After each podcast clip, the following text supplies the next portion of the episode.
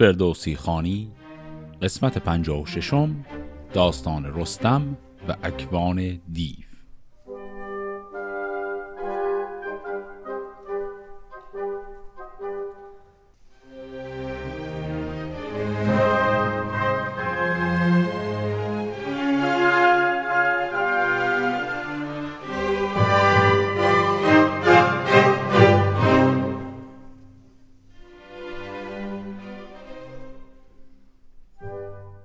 خب در این قسمت داستان جدیدی رو میخوایم شروع کنیم و بعد در همین قسمت هم تمامش کنیم. یک داستان خیلی کوتاهیه ولی داستان معروفی هست، حداقل یک جزئیش خیلی معروفه، جزء داستانهایی که اکثر کسانی که حتی یک آشنایی نسبی با شاهنامه دارن میدونن.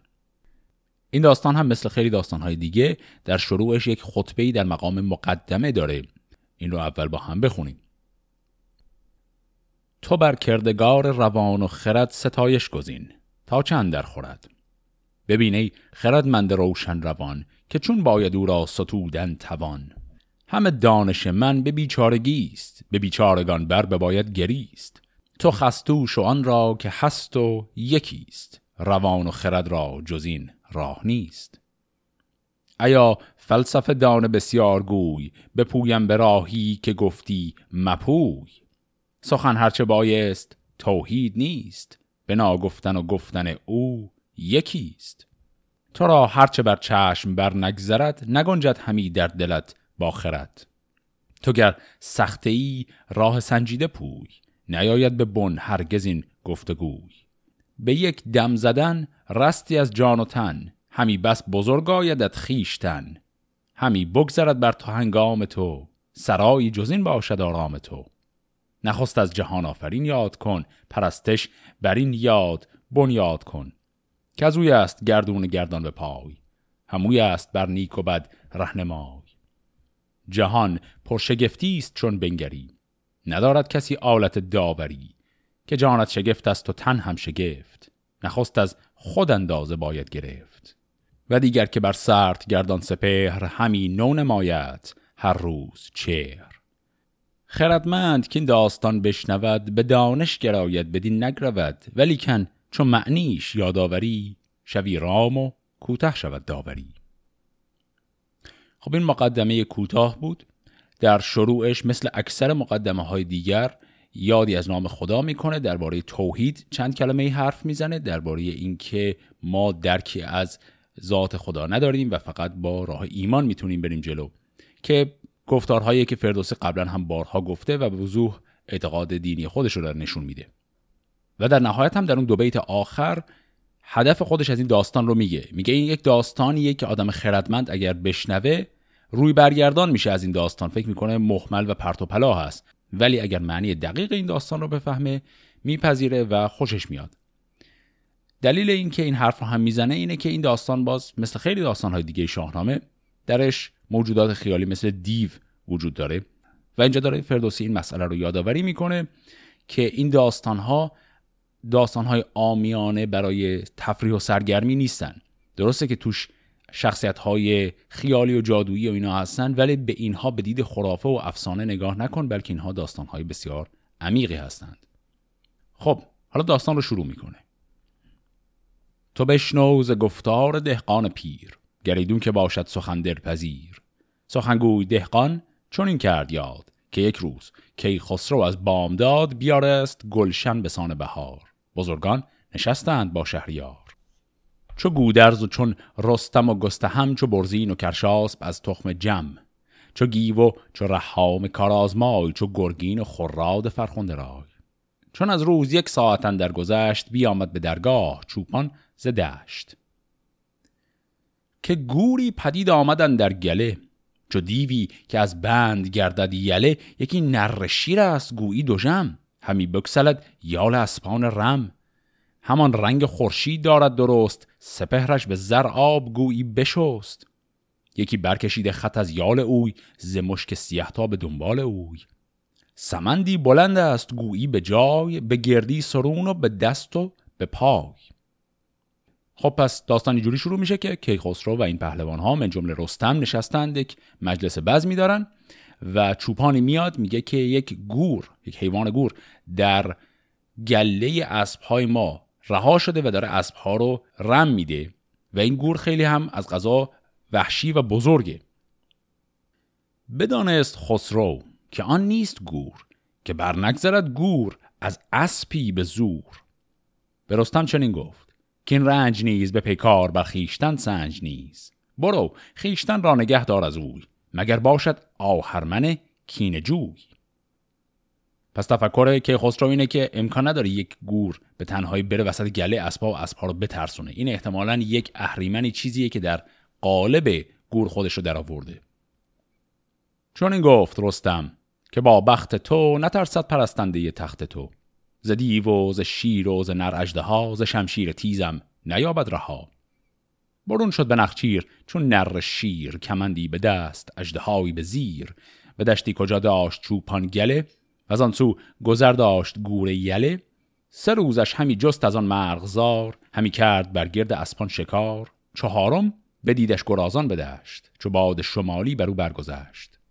درخشنده زرین یکی باره بود، به چرمندرون زشت پتیاره بود. برانگیخت رخش دلاور ز جای، چو تنگ اندر آمد دگر شد به رای. چون این گفت که این را نباید فکند، بباید گرفتن به خم کمند. نشاید کردن به خنجر تباه، بر این سانچ زنده برم نزد شاه. بینداخت رستم کیانی کمند، چنان خواست کارت سرش را به بند. چو گور دلاور کمندش بدید، شد از چشم او ناگهان ناپدید. پس این ناگهان غیب میشه این گور. بدانست رستم که آن نیست گور، ابا او کنون چاره باید نه زور. جز اکوان دیو این نشاید بودن، به بایستش از باد تیغی زدن. زدانا شنیدم که این جای اوست، شگفت این که بستاند از گور پوست. به شمشیر باید کنون چاره کرد، دوانیدن خون بران زر زرد. پس از قضا رستم آگاه از موجودی به نام اکوان دیو، یک دیوی هست به نام اکوان که در اون منطقه احتمالا زندگی میکرده و به محض اینکه این قدرت جادویی این گور رو دید، رستم گفت آها این حتما اکوان دیوه که خودش رو به شکل گور در آورده. همانگه پدید آمد از دشت باز، سپهبد برانگیخت آن تند یاز. کمان را به زه کرد و از باد اسب، بیانداخت تیری چون آذرگوش اسب. چون او آن کمان کیان در کشید، دگر باره شد گور از او ناپدید. همی تاخت از پندران پهندشت، چو سه روز و سه شب بر او برگذشت. به دابش گرفت آرزو هم به نان، سر از خواب بر کوهه زین زنان. چو بگرفتش از آب روشن شتاب، به پیش آمدش چشمه‌ای چون گلاب. فرود آمد و رخش را آب داد، هم از ماندگی چشم را خواب داد. ز زین کیانیش بگشاد تنگ، به بالین نهادان جنای خدنگ. چراگاه رخش آمد و جای خواب، نمد زین بیفکند بر پیش آب. پس رستم سه روز و سه شب دنبال این اکوان دیو که در قالب گور خودش رو هی ظاهر میکنه و بعد غیب میشه، هی توی دشت میچرخه. در نهایت خسته میشه، کنار یک چشمه‌ای استراحت میخواد بکنه و دقیقا همون موقعی که میخواد استراحت بکنه، این اکوان دیو میخواد بیاد سراغش.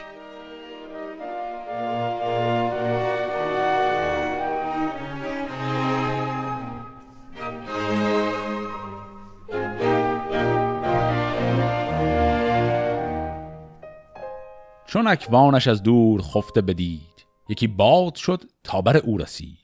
زمین گرد ببرید و برداشتش، ز هامون به گردون برافراشتش.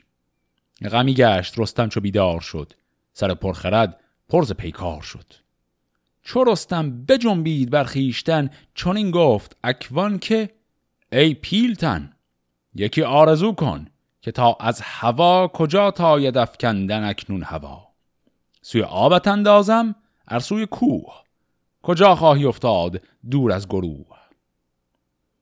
پس رستم در حالی که خواب بوده، اکوان میاد و او رو از زمین بلند میکنه و وقتی که رستم رو دست اکوان تو هوا هست، بیدار میشه از خواب و اکوان دیو بهش میگه که پرتت کنم توی آب یا توی کوه. چون رستم به گفتار او بنگرید، هوا در کف دیو وارونه دید.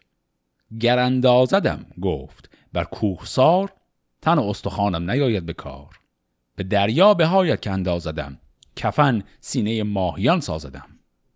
وگر گویم او را به دریا فکن، به کوه افکند بدگوهر اهرمن.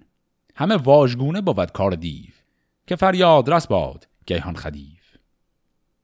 چون این داد پاسخ که دانای چین یکی داستانی زدستن درین، که در آب هر کو براورد هوش، به مینو نبیند روانش سروش. به زاری بماند روانش به جای، خرامش نباشد به دیگر سرای.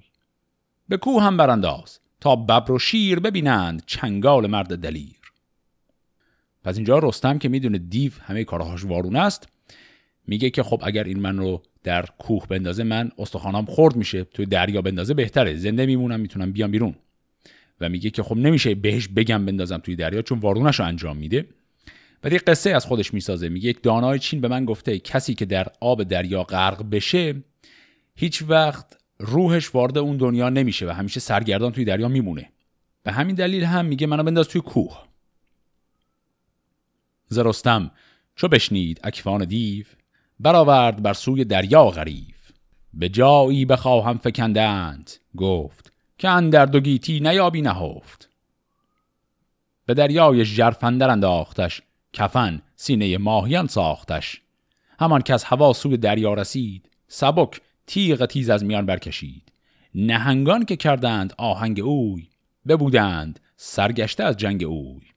به دست چپ و پای کرد آشنا، به دیگر ز دشمن همی جست راه. ز کارش نیامد زمانی درنگ، چون این باشد آن کو بود مرد جنگ. اگر ماندی کس به مردی به پای، پی او نبردی زمان ز جای. ولیکن چنین است گردند دهر، گهی نوش بار آورد گاه زهر. ز دریا به مردی به یک سو کشید، برآمد به هامون و خشکی بدید. ستایش گرفت آفریننده را، رهاننده از بد تن بنده را. بر آسود و بکشاد گردی میان، بر چشم بنهاد ببر بیان. کمند و سلیحش چو بفکند نم، ز دریا بپویید شیر دژم. بدان چشمه آمد کجا خفته بود، بدان دیو بدگوهر آشفته بود. نبود رخش رخشان در آن مرغزار، جهانجوی شد تند با روزگار. بر آشفت و برداشت زین و لگام، بشد بر پی رخش تا گاه بام. پس رستم الان از آب اومده بیرون، رفت سر همون چشمه‌ای که از اونجا پرتش کرده بود، میبینه که رخش نیستش. زین و اینهای رخش هم که خب باز کرده بود، اون زین رو میگیره به دستش و همجوری پیاده میره تا رخش رو پیدا کنه. پیاده همی رفت جویان شکار، به پیش اندر آمد یکی مرغزار. همه بیشه و آبهای روان، به هر جای دراج و قمری نوان. گلهدار اسپان افراسیاب، به بیش اندرون سر نهاده به خواب. دمان رخش با مادیانان چو دیو، میان گله برکشیده غریو. چو رستم بدیدش کیانی کمند، بیفکند و سرش اندر آمد به بند. بمالیدش از گرد و زین برنهاد، ز یزدان نیکی دهش کرد یاد. پس جناب آقای رخش وقتی دیده رستم نیست، همجوری ول کرده و رفته قاطی مادیانهای افراسیاب برای خودش چرخیدن. و رستم میاد میگیرتش و سوارش میشه. لگامش به سر برزد و برنشست، بران تیز شمشیر بنهاد دست. گله آن کجا بود یک سر براند، به شمشیر بر نام یزدان بخواند.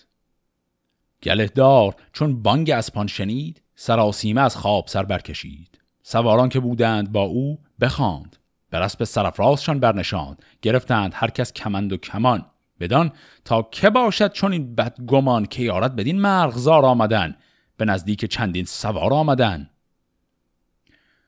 پس این چوپان دیده که کسی اومده این اسب‌ها رو داره به هم میزنه، همه اسب‌های افراسیابن. فکر میکنه دزد آمده به گله بزنه و میخواد بهش حمله کنه. پس اندر سواران برفتند گرم، که بر پشت شیران بدرند چرم. چو رستم شتابندگان را بدید، سبک تیغ تیز از میان برکشید. بغرید چون شیر و برگفت نام، که من رستمم پور دستان سام.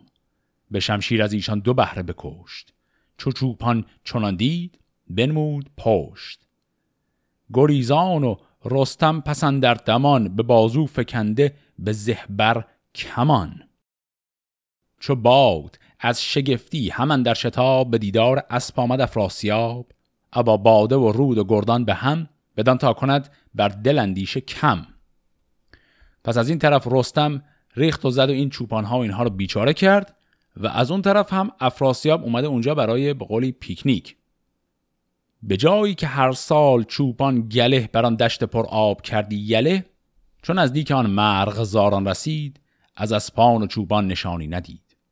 یکایک خروشیدن آمد ز دشت، همی اسب یک بر دگر برنشست. ز خاک پی رخش بر سرکشان، پدید آمد از دور پیدا نشان. چو چوبان بر شاه توران رسید، بگفت از شگفتی هر آنچش بدید. که تنها گله برد رستم ز دشت، ز ما کشت بسیار و خود برگذشت. ز ترکان بر آمد یکی گفتگوی، که تنها به دشت آمد این کینه جوی. بپوشید باید یکایک سلیح، که این کار بر ما گذشت از مزیح. چون این خار گشتیم و گشت زبون، که یک تن سوی ما گراید به خون. همی بگذراند به یک تن گله، نشاید چون این کار کردن یله. به نظر میرسه که اینجا جناب آقای افراسیاب کلن حافظش رو از دست داده، انگار اصلا یادش رفته این رستم کی بود و چه کرد و اینها، و تو این وضعیتی که اومده برای تفریح به غیرتش بر میخوره و میگه ما باید بریم انتقام بگیریم.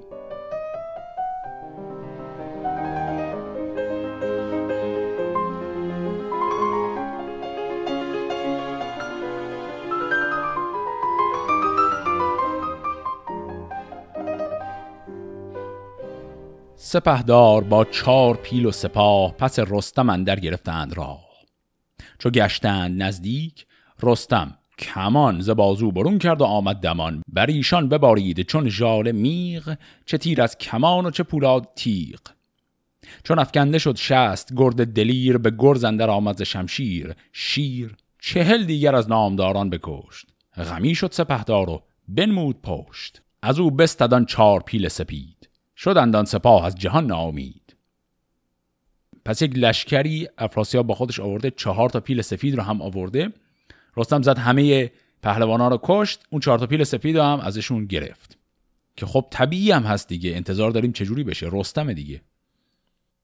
پس پشتشان رستم گرزدار، 2 فرسنگ برسان ابر بهار. همی گرز بارید همچون تگرگ، همی چاک چاک آمد از خود ترگ. چو برگشت پیل و رمه، بونه هرچه آمد به چنگش همه. چون آمد گرازان بدان چشم باز، دلش جنگ جویان به سان گراز. دگر باره اکوان بدو باز خرد، نگشتی بدو گفت سیر از نبرد. برستی ز دریا و چنگ نهنگ، به دشت آمدی باز پیچان به جنگ. اینا جمله هایی که اکوان الان به رستم گفت. تهمتن چو بشنید گفتار دیو، برآورد چون شیر جنگی غریو. ز فتراک بکشاد پیچان کمند، بیفکند و آمد میانش ببند. بپیچید بر زین و گرز گران، برآهیخت و چون پتک آهنگران. بزد بر سر دیو چون پیل مست، سر و مغزش از گرز او گشت پست. فرود آمد و آبگون خنجرش، برآهیخت و ببرید جنگی سرش. همی خواند بر کردگار آفرین، که از او دید پیروزی روز کین. تو مر دیو را مردم بد شناس، کسی کو ندارد ز یزدان سپاس. هر آن کو بگشت از ره مردمی، ز دیوان شمر مشمرش ز آدمی. خرد گر بدین گفت ها نگرود، مگر نیک معنی همی نشنود. گوان پهلوانی بود زورمند، به بازو ستبر و به بالا بلند. گوان خوان تو اکوان دیوش مخان، نه بر پهلوانی بگردد زبان. چه گویی توی خواجه سال خرد، چشیده ز گیتی بسی گرم و سرد. که داند که چندین نشیب و فراز، به پیش آرد این روزگار دراز. تگ روزگار از درازی که هست، همی بگذراند سخنها ز دست. خب اینجا که رستم لشکر افراسیاب رو از هم پاشوند و بعد هم خیلی اتفاقی دوباره رسید به اکوان دیو و اکوان دیو رو هم خیلی سریع گرفت و کشت. فردوسی یکی از کارهایی رو میکنه که معمولا زیاد انجام نمیده، اون همینی که میخواد رمزگشایی کنه از داستان. اول این داستان کوتاه دیدیم که فردوسی گفت این داستانهایی که پر از این موجودات خیالیه، اینا رو به سیاق قصه هایی که همینجوری میگیم برای تفریح نخون، اینا معنی دارن. و فردوسی این حرفو خب طبیعتا زیاد میزنه، اما به ندرت میشه وقت بذاره معنی رو برامون بخواد شرح بده. اما در این مورد خاص این کارو کرده. گفت که شما میتونید دیو رو نمادی بگیرید از انسانهای بد، که خب البته همچین رمز عجیب غریبی هم نبود، ولی خب به هر حال اینجا این رو برامون توضیح داد. و بعد یه کار دیگه هم اینجا کرد، جزو کارهایی که فردوسی یکی دو مورد حالا انجام داده، چیزی که بهش در اصطلاح میگیم اشتقاق سازی. اشتقاق سازی هم حالتیه که ما یک ریشه مندرآوردی برای یک کلمه بسازیم. مثلا خیلی وقت پیش ما داستان ایرج و سلم و تور رو که میخوندیم، اون جایی که هنوز اسم برای این سه تا پسر نگذاشته بود فریدون، وقتی که اونها رو آزمایش میکنه، بعد میاد میگه من میخوام اسم براتون بذارم، بعد برای اسم سلم میگه من این اسم رو روی این حساب برای تو میگذارم که تو سلامت جستی. و همون موقع ما گفتیم که این کلمه سلم ربط زیادی به سلامت نداره، این صرفا شبیهه. و این بازیگوشی فردوسیه که میاد میگه این کلمه سلم معنیش به سلامت برمیگرده. این کار هم اینجا داره با کلمه اکوان دیو میکنه. میگه اکوان شکل تغییر یافته گوانه به معنی پهلوانها، که خب این هم همون اشتقاق سازی، اکوان هیچ ربطی به گوان و اینها نداره. و در حقیقت این هم کاری که فردوسی داره میکنه برای توضیح دادن منظور خودش از این داستان. خب الان که دیگه اکوان دیو رو کشته و لشکر افراسیاب رو هم فراری داده، رستم میخواد برگرده. چو ببرید رستم سر دیو پست، بران باره پیل پیکر نشست. به پیش اندر آورد یک سر گله، بنه هرچه کردند ترکان یله. همی رفت رستم ابا خواسته، وزو شد جهان یک سر آراسته. پس رستم گله اسب‌هایی که از افراسیاب دزدیده بود رو هم با خودش به عنوان غنیمت میبره. زره چون به شاه آمد این آگهی، که برگشت رستم بدین فرهی. از ایدر میان را بدان کرد بند، کجا گور گیرد به خم کمند. کنون دیو و پیل آمدستش به چنگ، به خشکی پلنگ و به دریا نهنگ. نیابد گذر شیر بر تیغ اوی، همان دیو و هم مردم کینه جوی. پس رستم داره میاد به سمت کاخ کیخسرو، دیدبانها که میبینن و خبر میدن میگن این رستم رفته بود گور شکار کنه، با فیل و اسب و دیو و اینها داره برمیگرده. پذیره شدن را بیا راست شاه، به سر بر نهادند گردان کلاه. درفش شاهنشاه با کرنای، ببردند با زند پیل و درای. چو رستم درفش سرفراز شاه، نگه کرد که آمد پذیره به راه. فرود آمد و خاک را داد بوس، خروش سپاه آمد و بوق و کوس. پیاده شدندش دلشکر سران، شاهنشاه بر زین بیفشارد ران. بفرمود تا برنشیند به رخش، سر سرکشان مهتر تاج بخش. و از آنجا به میدان شاه آمدند، گشاده دل و نیک خواه آمدند. به دیرانیان بر گله بخش کرد، نشست از در خیشتن رخش کرد. یعنی همه این گله اسب ها رو بخش کرد به لشکر ایران و فقط رخش رو برای خودش نگه داشت. فرستاد پیلان بر پیل شاه، که بر شیر پیلان بگیرند راه. به یک هفته ایوان بیاراستند، می و رود و رامشگران خواستند. به می رستم این داستان برگشاد، و زکوان همی کرد با شاه یاد. که گوری ندیدم به خوبی چنوی، بدان سرفرازی و آن رنگ و بوی. چو شمشیر ببرید بر تنش پوست، بروبر نبخشود دشمن ندوست. سرش چون سر پیل و مویش دراز، دهان پر ز دندانهای گراز. دو چشمش سپید و لبانش سیاه، تنش را نشایست کردن نگاه. بدان زور آن تن نباشد هیون، همه دشت از او شد چو دریای خون. سرش چون بکردن به خنجر جدا، چو باران از او خون بودن در هوا. از او ماند که خسرو اندر شگفت، چو بنهاد جام آفرین برگرفت. بران کو چنان پهلوان آفرید، کسی این شگفتی به گیتی ندید. که مردم بود خود به کردار اوی، به مردی و بالا و دیدار اوی. همی گفت اگر کردگار سپهر، ندادی مرا بهره از داد و مهر. نبودی به گیتی چون این کهترم، که هزمان بدو دیو و پیل اشکرم.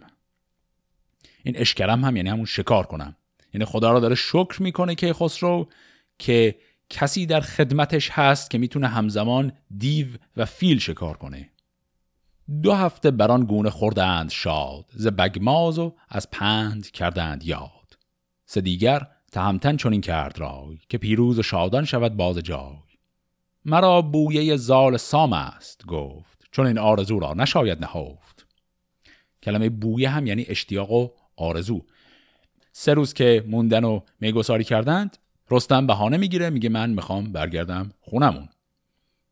شوم زود و آیم به درگاه باز، بباید همی کینه را کرد ساز، که کینه سیاوش به دست و گله، نشاید چون این خار کردن یله. پس رستم میگه من میرم خونه ولی بر میگردم، چون این جریان کینه سیاوش یعنی همون انتقام گیری از افراسیاب رو ما تمامش نکردیم و با گرفتن یک گله از اسبهای افراسیاب هم که قضیه تمام نمیشه. در گنج بگشاد شاه جهان، گران مایه چیزی که بودش نهان، بیاورد پر در جامی ز گنج، به زر بافته جامه شاه 5، غلامان رومی به زرین کمر، پرستندگان نیز با طوق زر، ز گستردنی ها و از تخت عاج، ز دیبا و دینار و پیروز تاج. به نزدیک رستم فرستاد شاه، که این هدیه با خویشتن بر به راه. یک امروز با ما بباید بودن، و زان پس همی رای رفتن زدن. ببود و بپیمود چندی نبید، به شبگیر جز رای رفتن ندید. نبید هم که میدونیم یعنی شراب. بپیمود چندی نبید، پیمودن اینجا به معنی اندازه گرفتنه. در حقیقت پیاله شراب رو چند بار پر کردند. پس رستم گفت من میخوام برم، که خسرو بهش گفت امشب رو بمون بعدش برو، و بعد طبیعتا رستم هم گوش کرد. 2 فرسنگ با او بشد شهریار، به پدرود کردن گرفتش کنار. چو با راه رستم هم آواز گشت، سپهدار از آن جایگه بازگشت. جهان پاک بر مهر او گشت راست، همی گشت گیتی بر آن سان که خواست. بر این گونه گردد همی چرخ پیر، گهی چون کمان است و گاهی چو تیر. خب پس این بود داستان اکوان دیو. اگر خاطرتون باشه ما قبل از شروع داستان رستم و سهراب هم یه داستانی داشتیم همچین حالتی داشت. اونم داستان رستم و 7 گردان در شکارگاه افراسیاب بود که یه داستان خیلی کوتاهی بود، بیشتر حالت زنگ تفریح داشت برای پایان یه داستان بزرگ و شروع یه داستان بزرگ دیگه. این داستان هم عملا همینطوری بود. از نظر روح و حال و هوا داستان خیلی شوخیه و کلا اتفاق خیلی عظیمی هم توش نمیفته. بیشتر همون کارهای عجیب و غریب و جالب رستم رو میبینیم. در حقیقت این یک استراحت کوچکی به ما میده این داستان برای آماده شدن برای 1-2 تا داستان مهم بعدی. داستان بلند بعدی داستان بیژن و منیژه هست که اون رو هفته بعد با هم آغاز میکنیم. قبل از این که همین قسمت رو تموم کنم من یک تشکر ویژه دارم. این قسمتی که الان گوش دادید آخرین قسمتی از پادکست فردوسی خانی است که در سال شمسی 1397 پخش میشه.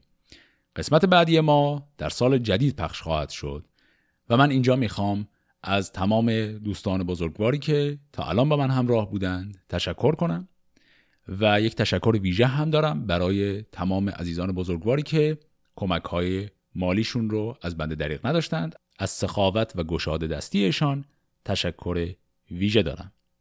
سال نو شمسی بر همه شما مبارک باشه. تا هفته آینده که در سال جدید هست، خدا نگهدار.